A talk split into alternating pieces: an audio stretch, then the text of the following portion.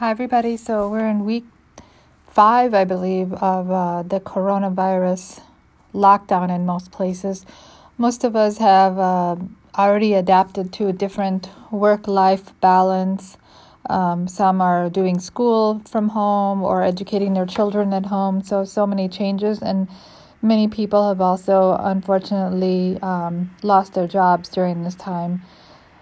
As we talk about how to move into a new normal. I've been thinking and also talking to colleagues about, you know, how or and also um, companies that I work with and how they can adapt their workflow or start to think about how to adapt their workflow into a virtual environment.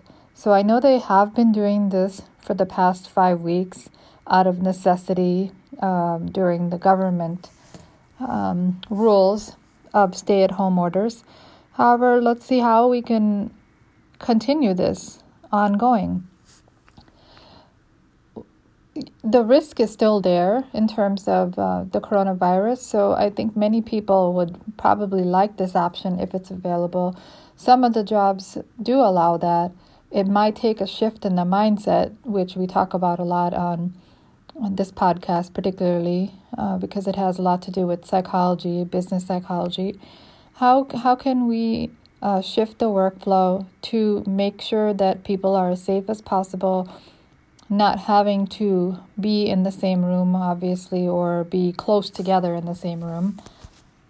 Simple things as if they're working, and uh, one uh, one friend shared that you know his team has to share documentation.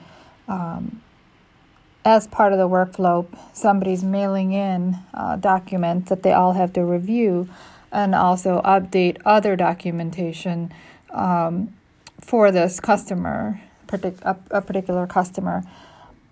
So there may be six or seven people looking at the same document and you know having uh, that on their workflow, but this this is not auto, um, this is not automated or digitized so it does take a lot of uh, time to uh, make those kind of shifts. It's, it doesn't happen overnight. understand that, but t- taking a look at even you know how those can be scanned. Uh, even now, f- cameras have a scanner uh, option for the photos um, on the phone, and also there's software that can be downloaded for relatively low cost to scan documents. And there are options for storing these online and accessing this with a team. Uh, a group of people could access uh, documentation through the cloud. And uh, there are very different options for maintaining security of the document with multiple people accessing that.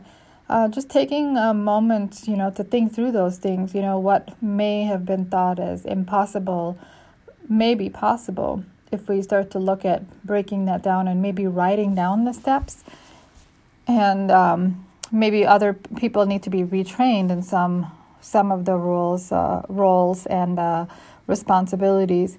Um, however for the overall uh, safety concern and maybe some of the benefits uh, that not having to go into the office um, can be obtained you know by making the shift